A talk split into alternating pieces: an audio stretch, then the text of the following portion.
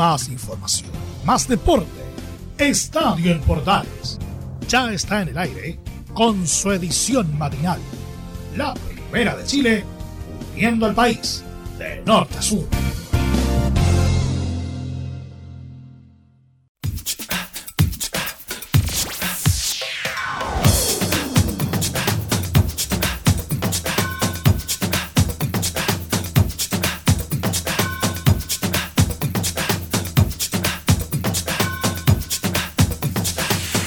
Hola, ¿qué tal? Bienvenidos al lunes de Estadio en Portales Edición AM. Abrimos con la música de Safri Tuvo nuestro programa del día de hoy, donde le vamos a contar toda la información de lo que ocurrió el fin de semana en cuanto a los partidos, los resultados, las posiciones y todo lo demás en esta edición de Estadio en Portales, versión matinal de día lunes.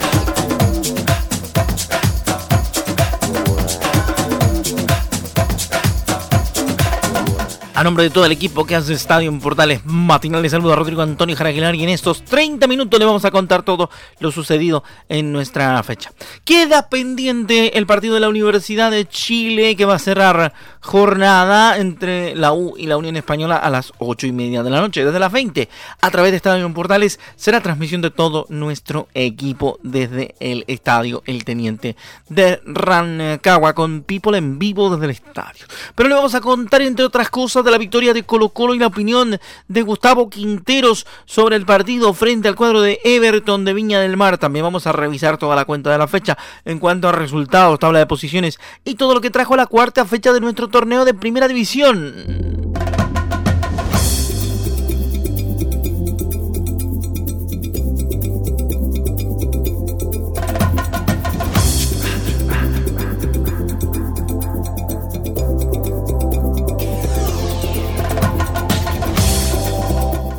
Empezamos entonces inmediatamente con la información, pero antes vamos a revisar lo que dejó la fecha con la música de Safri Duo.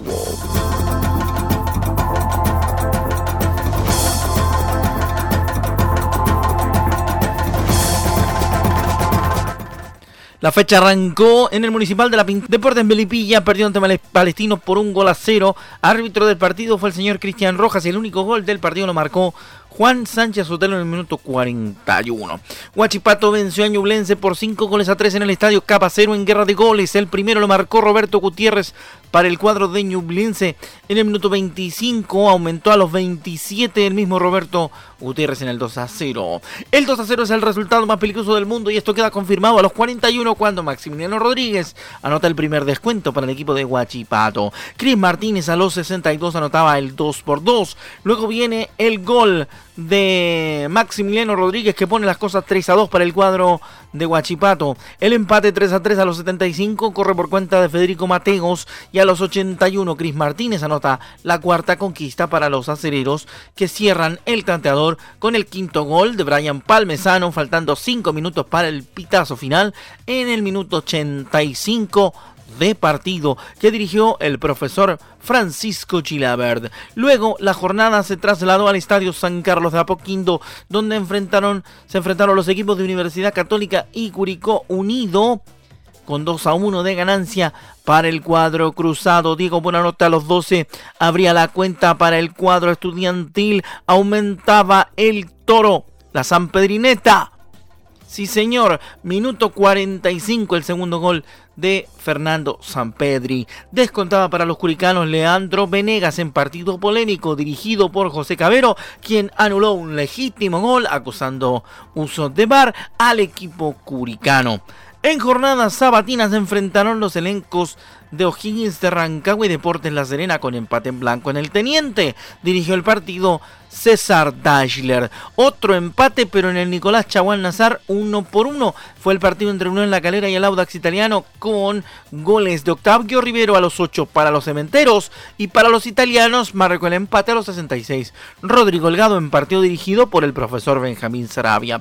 Jornada de domingo, Cobresal venció a Santiago Wonders por dos goles a uno con anotaciones de Cristian Maidán a los 17 y Brian Hurtado a los 56 ganaban 2 por 0 los del Mineral. Pero descontó en el minuto 62 Marco Medel para los Wanderinos. El partido lo dirigió el profesor Piero Massa en el cobre del Salvador.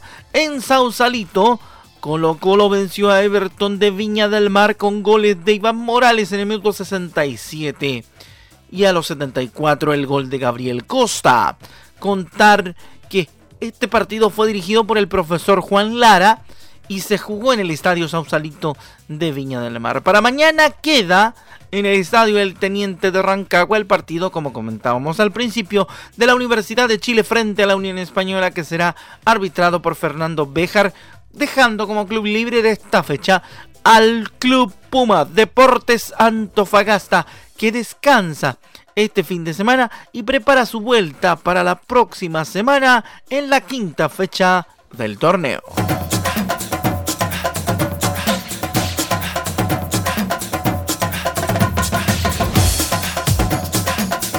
Rápidamente le contamos que hay que decir y le vamos a le vamos a recordar también por supuesto lo que tiene que ver con la tabla de ubicaciones para que usted esté atento, atenta, listo y dispuesto para saber cómo va su equipo en el tablero. Rápidamente vamos con la estadística de esta, de esta terminada cuarta fecha. Universidad Católica puntera con 9 unidades, Unión Calera segundo con 8, tercero el Audax Italiano con las mismas 8 unidades por diferencia de goles, cuarto Colo Colo con 7, quinto Higgins con 6. En la sexta ubicación hay varios equipos con 5 puntos. Pato Deportes La Serena, Everton son los equipos que tienen 5 puntos. Noveno está Deportes Antofagasta, al igual que una tronera de equipos que tienen 4 unidades, es decir, Deportes Antofagasta, Ñublense, Curicó Unido, Melipilla, Palestino, Cobresal, son los que tienen 4 puntos. Décimo quinto Unión Española con 3. Décimo sexta la Universidad de Chile con 2. Y décimo séptimo y último del tablero Santiago Wanderers que aún no tiene unidades en el campeonato de Primera División 2021.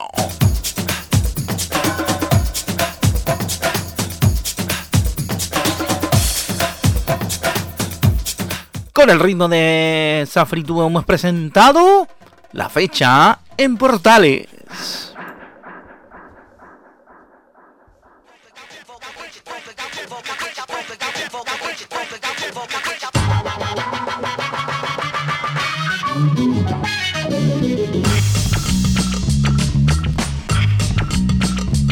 Ahora nos metemos rápidamente en lo que son las informaciones. Luego de haber revisado todo lo que dejó en cuanto a resultados en nuestro campeonato nacional en la cuarta jornada de primera división. Vamos con las primeras reacciones. Escuchamos a Gustavo Quinteros, el técnico de Colo Colo, que nos cuenta qué le pareció la victoria de su dirigido frente a Everton de Viña del Mar. Analiza el partido Gustavo Quinteros en Estadio Portales, edición matinal.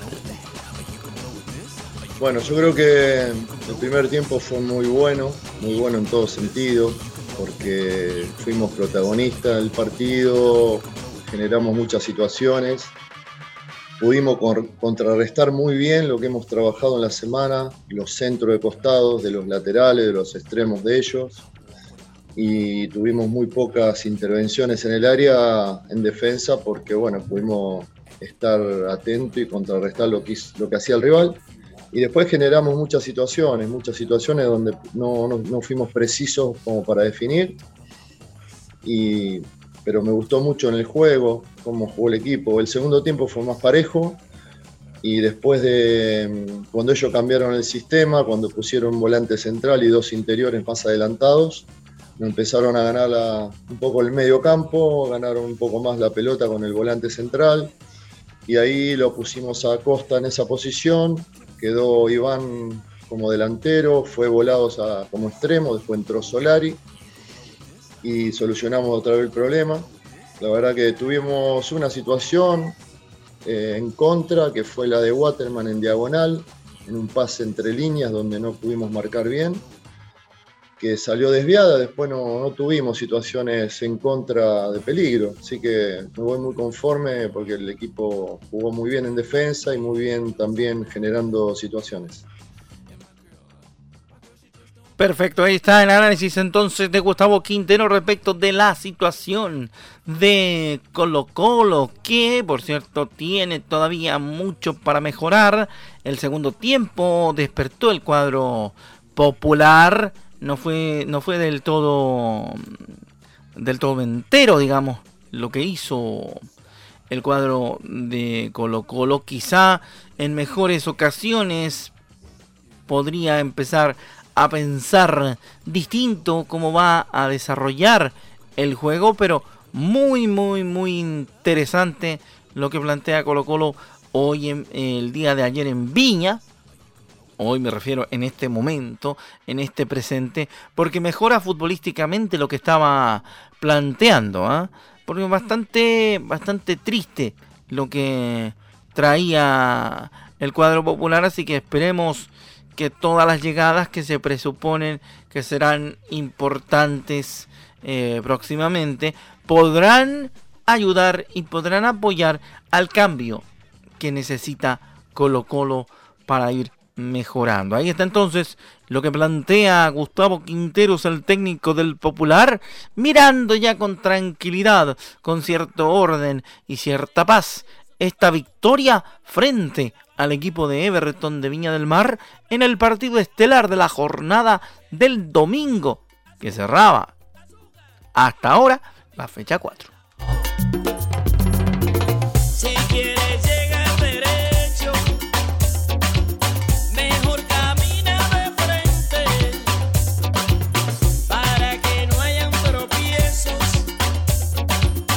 La grandiosa Celia Cruz con la negra tiene tumbado. Nos acompaña esta hora en Estadio Portales Edición Matinal. Seguimos entonces, nos metemos en otro de los importantes de la fecha. La Universidad Católica consiguió una importante victoria frente al cuadro de Curicó Unido, preparándose para lo que tiene que ver con la Copa Libertadores de América, porque en la semana vamos a estarles contando la actualidad de los cruzados de cara a su redebut en torneos internacionales.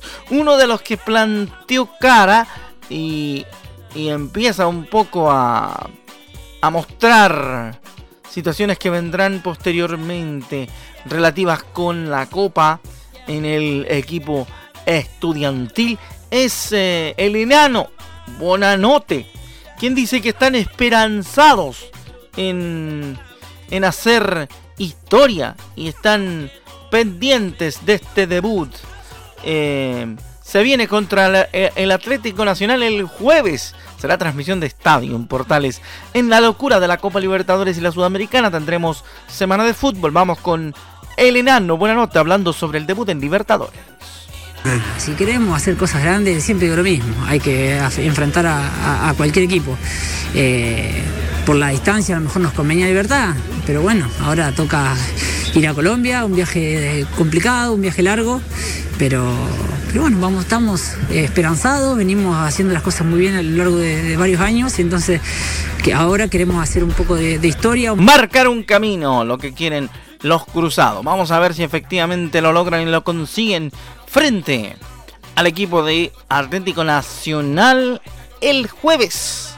En tanto y en cuanto a lo que ha ocurrido y ha acontecido también en la previa de la Universidad Católica que todavía con Poyet no logra cuadrar un juego que le guste al hincha cruzado y que también represente la identidad del elenco de la franja.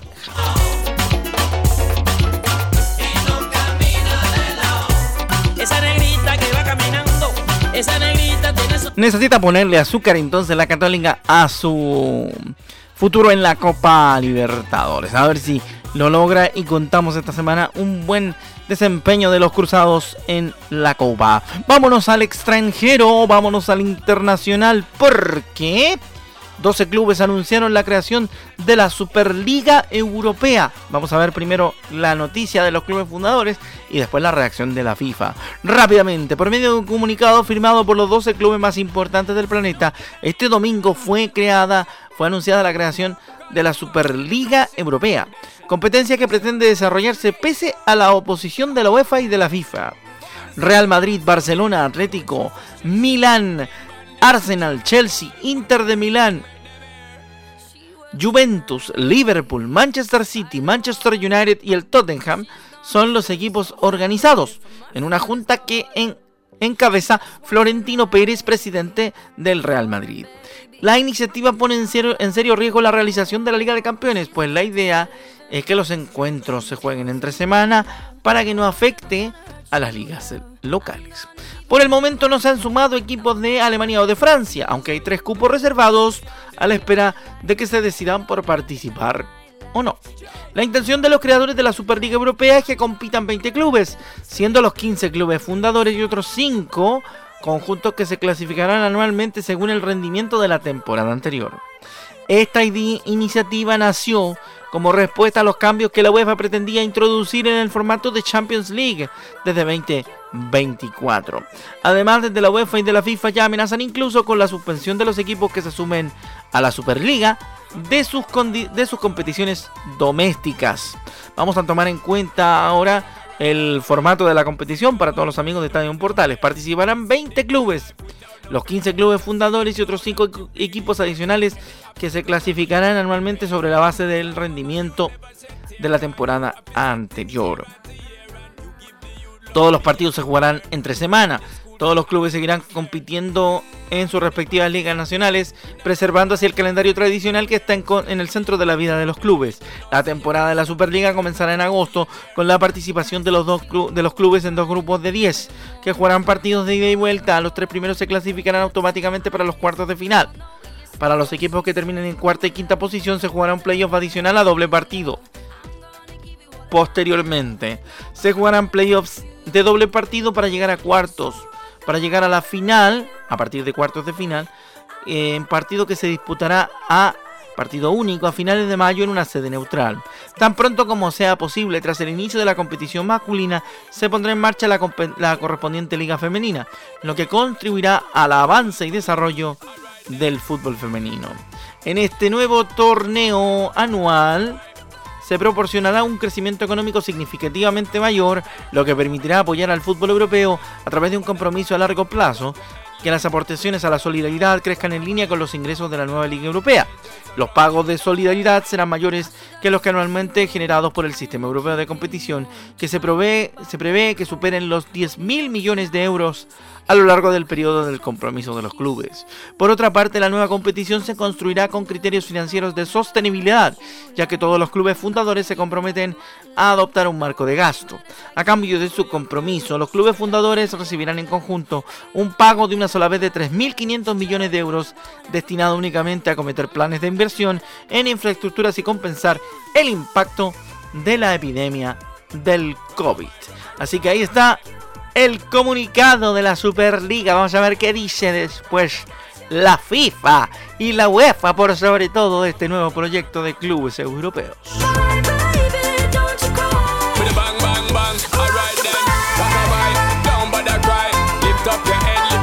Rockabye con Clean Bandit, Jean Paul y Anne-Marie a esta hora de la mañana en Estadio en Portales, versión matinal para comenzar nuestro día súper informados de la actualidad deportiva. Por cierto, toda la profundidad de lo que queda dando vuelta, por supuesto, se lo dejamos a nuestros compañeros del Central a partir de la una y media. ¿Qué respondió la UEFA de todo lo anterior, lo antedicho por los eh, clubes que armaron la Superliga de Europa? La FIFA respondió lo siguiente desde el. Eh, organismo rector del fútbol, del fútbol mundial, digo, desaprobaron la medida.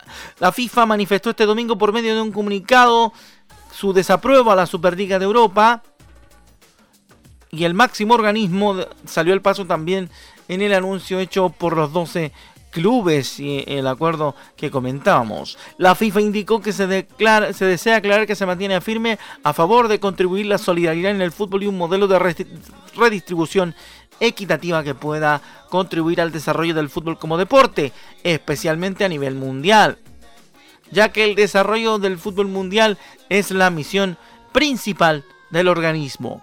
En nuestra opinión y de acuerdo con nuestros estatutos, cualquier competición del fútbol, ya sea regional, nacional o mundial, debiera reflejar siempre los principios fundamentales de solidaridad, inclusión, integración y redistribución financiera equitativa, indica la FIFA.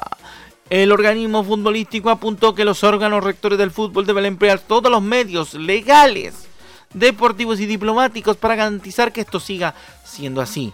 Y en ese contexto no puede sino expresar su desaprobación a una Liga Europea cerrada y escindida, que se encuentra fuera de las estructuras del fútbol internacional y que no respeta los principios mencionados.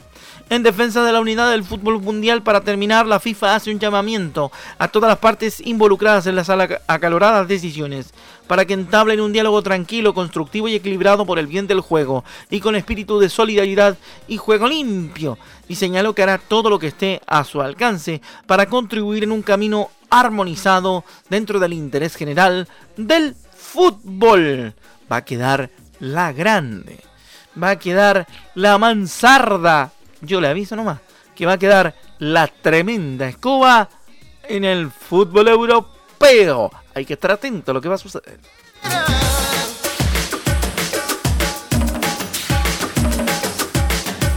Seguimos haciendo Estadio Portales edición matinal. Nos metemos rápidamente en nuestra página polideportiva para cerrar nuestro programa con información de otros deportes. Y así como siempre darle el toque habitual que le damos a todos ustedes. Verstappen ganó el Gran Premio de la Emilia Romagna en la Fórmula 1. El piloto de Red Bull se quedó con la segunda carrera de la temporada. El piloto neerlandés Max Verstappen logró la victoria este domingo en el Gran Premio de la Emilia Romagna en Imola, Italia. El representante de Red Bull se impuso en la segunda carrera de la, de la temporada ante los británicos Lewis Hamilton de Mercedes, quien se llevó el punto extra por la, por la vuelta rápida, y Lando Norris de McLaren. La carrera no estuvo exenta de complicaciones y fue dividida en dos partes tras su momentánea suspensión en la vuelta 34 de 63 por un fuerte accidente entre el británico George Russell de Williams y el finlandés Valtteri Bottas de Mercedes. Además de Verstappen, Hamilton y Norris obtuvieron buenas actuaciones el monegasco Charles Leclerc y el español Carlos Sainz, quienes terminaron en el cuarto y quinto puesto. El australiano Daniel Ricciardo de McLaren, el canadiense Lance Stroll de Aston Martin y el francés de Pierre Gasly de Alfa Tauri, el finlandés Kimi Raikkonen y Alf de Alfa Romeo, el francés de Alpine Esteban Ocon completaron el top 10 mientras que el español Fernando Alonso de Alpine fue un décimo, un puesto por encima del mexicano Sergio Pérez de Red Bull. En la clasificación del Mundial, Lewis Hamilton sigue al frente con 44 unidades, uno menos suma Max Verstappen de Red Bull, su principal rival de cara al título del Mundial de Pilotos de Fórmula 1. Por su nación.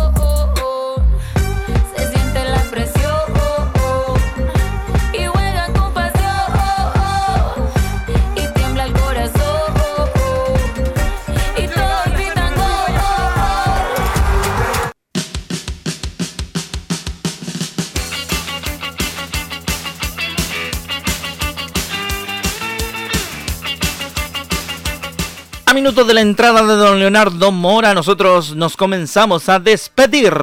Gracias por su compañía en esta edición de Estadio Portales versión AM. Nos encontramos durante la semana con nuevas ediciones. A nombre de todo el equipo de Estadio Portales edición matinal, le saluda a su amigo Rodrigo Antonio Jarailar y lo invita cordialmente a escuchar a través de nuestras emisoras asociadas en todo el país sus siguientes programas y a través de Portales Digital, el Portaleando la Mañana con Leonardo Mora. Muy buenos días y que les vaya bien. Nos vamos. ¡Chao!